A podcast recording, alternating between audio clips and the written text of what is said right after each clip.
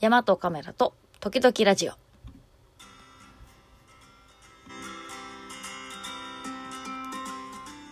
おはようございます。山グラファーの黒です。えー、っと、6月じゃなくて5月の6日、木曜日になりました。ゴールデンウィークの終わったんだか、後半戦なんだか、ちょっといまいちのね、日程ですけれども、えー皆さんいかがお過ごしでしょうかというわけでですね、でも今日はなんか仕事だったり仕事じゃなかったりする人がたくさんいると思うんですけども、えー、私は昨日まで、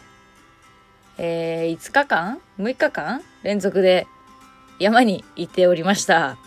あの、だからね、ちょっと、しれっと火曜は放送してないし、この1週間連絡がほぼほぼつかない人間となっておりました。まあ電波がないところにいたわけじゃないんですけど、電波、まあそんな強いところに行ったわけじゃないけど、あの、クライミングの方はね、山というかクライミング合宿みたいなことに、えー、行ってました。いやー、ほんとね、5日連続で登るなんてことは今までなかったからね。もう今は体がバッキバキです。もう体の節々が痛い。でもね、体の節々が痛いのもあるけど、今回やったのは、あの、いわゆるフリークライミングっていう、クライミングのスポーツ競技みたいな方じゃなくて、アルパインクライミングっていう、なんて言ったらいいのかな。バリエーションで、まあ、崖を登ってピークを目指すみたいなジャンルの登山があるんですけど、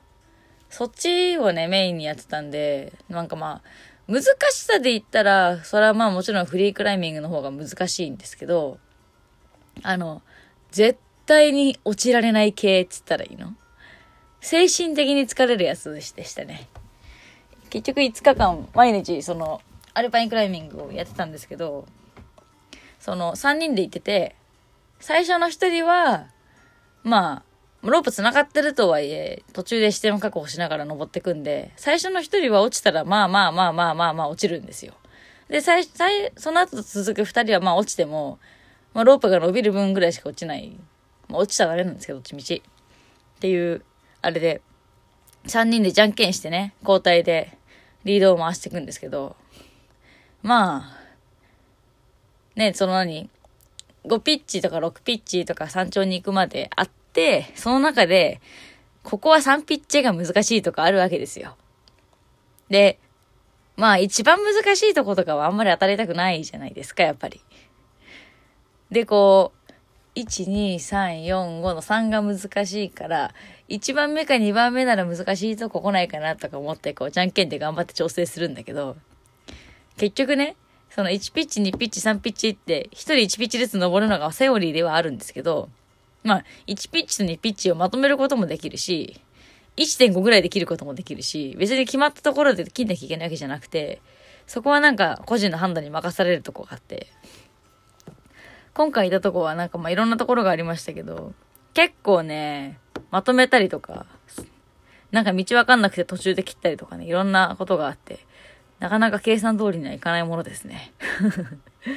えーとか言いながら難しいとこやったりね。えーとか言いながら、切ればいいのに2ピッチ続けていっちゃったりとかね。なかなかね、なんか、騒いでたような記憶しかない。怖えーってずっと言ってた。いや、怖かった。でも面白いです。それが面白いですよね、アルパインって。一回ね、今回初めて経験したんですけど、いや、ちょっと私の登り方がいけないんですけど、あのー最初登るじゃないですか。で、あともうちょっとでその最後のゴールの終了点にね、行き届くんだけど、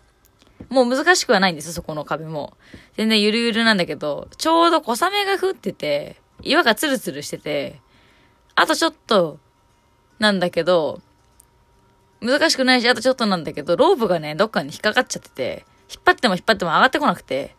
あと2メートルなのにこれ以上進めないみたいになっちゃって。で、どうしようかなでもあと2メートル私頑張りたいなと思って、うーんって悩んでたら、ロープを頑張って引っ張ってたら、その、引っ張った、引っ張ると足踏ん張るじゃないですか。その足踏ん張った足が雨でつるっていって、危うくね、奈落の底に落ちるかと思ってね、あの、何ヒヤッとしました。いや、なんか、ヒヤッとしたし、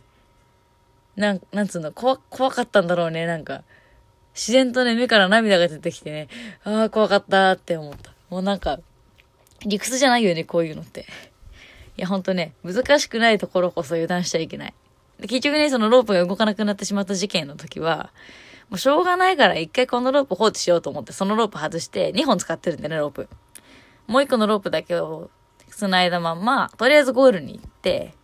で、とりあえずゴールに行ってから、でもやっぱ片方のロープが固まっちゃってると次の人引き上げらんないから、しょうがないからどこで引っかかってんのか見てきてやるかと思ってそのロープ、1個の方のロープを固定して、そのロープを使って降りてみて、で、ここかなって原因をね、なんとなく見つけたから、ちょっとずらしてあげて、なんとか動いたから、登れたんですけど、いやー、なんか、まだまだ、何、アルパインクライミング自体の経験がね、もう数えるほどしかないから、なんか、経験値がね、低すぎてね、こういう時こうなるみたいのができてないし、いや、こういう時どうしたらいいのよみたいなのよくわかんないし、なんか、いや、命かけてるからこそ、その辺はしっかりやるべきじゃないかなってちょっと本気で思いました。楽しいから登れるからいっかって思ってたけど、そういうことじゃないですね。はい。あと、あとは、そもそも論としての実力はね、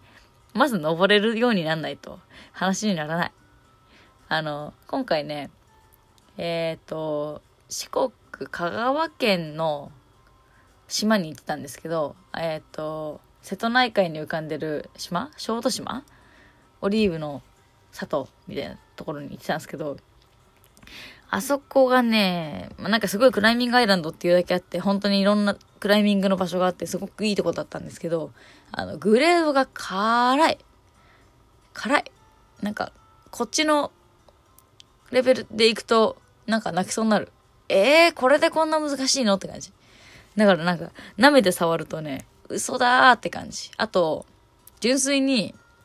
関東で岩場に行くともうみんなが登ってるから岩がツルツルになってるんだけど、ツルツルっていうかまあ、とんがってるところとかはまあみんな触って摩耗してるから、痛くないんですよね。向こうの岩って。向こうでこっちの岩って。でも、小豆島の岩はね、まあ、人はいたけど、そんなに大勢が入ってるわけじゃないから、まだまだまだまだなんか、削られてなくて、もうトゲトゲしてて、体中に刺さってこすって、ねなんか長袖長ズボンは履いてやってましたけど、腕周りは傷だらけですよ、もう。本当に。ね、指の皮もそうですけど、なんか、一本だけね、クラックその、溝の中に腕突っ込んで登る課題があるんですけど、クラックの課題もやって、それがまあ登れなくってね、本当にびっくりするぐらい登れなくって、難しくって。うん。クラックの課題はね、そもそもそんなにやったことがないんですけど、あのー、普通に4、5回落ちました。まあ、なんか分かってて落ちてるから、なんつうの？そんな痛い目にはあってないんですけど、それでもなんか結局同じところが超えられなくて3回とか落ちると泣きそうになるよね、なんか。なんでできないかなみたいな。まあ、結局なんとかできたんですけど、あのー、クラックに関してはね、その、手の大きさがすごい影響するんで、人によって簡単でも人によって難しいみたいなのが結構あって、今回私がやったのはなんか溝がでかすぎちゃって手がはまんなくてね。もう手がはまんないもんだから肘とかからねじ込んで、どうにかこうにか登ったって感じ。そうね、クラックはもうちょっと練習したいんですけどね。うん。な、なんだろうね、クラックやってる時の、この、じわーって出る汗の感じがね、忘れらんない。うん。最終日の、最終日になんか、いい洗礼を受けたような気がする。でね、まあ、小豆島に行ってきましたよって話なんですけど、どうやって行ったかって話をね、なんかちょっとしてみようかな。行きたいって人がいたら、まあ参考になるかな、ぐらいの話ですけど。えっとね、今回は、神戸神戸港まで、えっ、ー、と、関東から車をブーンって飛ばしてって、で、神戸港からフェリーに乗ったんですけど、あの、フェリーね、夜行便とかがあって、夜行便に乗って朝着くみたいなやつで行って、帰りは朝一ので帰ってきたんですけど、あの、車でね、こっちから行ったから、その、車でフェリー乗るわけですよ。で、初日は夜だからさ、なんかもう、早めに近くに着いて、ドライバーは酒を飲み、もう運転できません、みたいな感じだから。そこだけね、私が代わりっていう運転を。まあ一応免許持ってっからね、ペーパーだけど。お酒も飲めないし。っていうんでね、初めてその自分で運転してフェリーに車を乗っけるっていうね。なんか、楽しいね。乗り物に車入れるって経験なかなかできないからさ、なんかワクワクした。なんかこの、橋を渡ってさ、フェリーに入る感じ。なんかドッキング感つったらいいの。あれはなんかさ、何？機械好きの子にはたまんないんじゃないの？あれ。っていうような感じ。もうなんか深夜1時のテンションで、うわ、すげーとか言いながら運転しました。でもね、下手くそすぎてね、前の車につな、続いて止めるんですけど、その、途中でね、U ターンして後ろの車につけるんだけど、その U ターンが下手すぎてね、ラインギリギリっていう。ちょっとね、運転技術に関してはね、まあ、そういうことは、普通に運転はできるけど、バックとか止めたりとかするの苦手なんでね。車もね、なんか、慣れたりしたいんですけど、なかなか難しいですよね。えー、というわけでね、フェリーもね、まあ夜行便だとまあ6時間7時間かかりますけど、普通にまっすぐ行くと3時間ぐらいで島着くんで、おすすめです。神戸もね、意外と東名高速乗ると6、7時間あれば着くんですよ。案外近いなって今回思いました。長いけどね。まあ、特に渋滞もなく行って帰ってこれたのは良かったです。これゴールデンウィークの渋滞でね、20キロとかあったらもう、ね、嫌だよね。えー、というわけで番組は週2回火曜と木曜の朝7時に配信してます。多分明日も配信します。えー、普通のお便り待ってます。感想とか特に、えー、いろいろ送ってください。というわけで、えー、あっという間の時間でした。お相手は山グラファーの黒でした。今日もいい日だ。いってらっしゃい。また明日。じゃあね。バイバイ。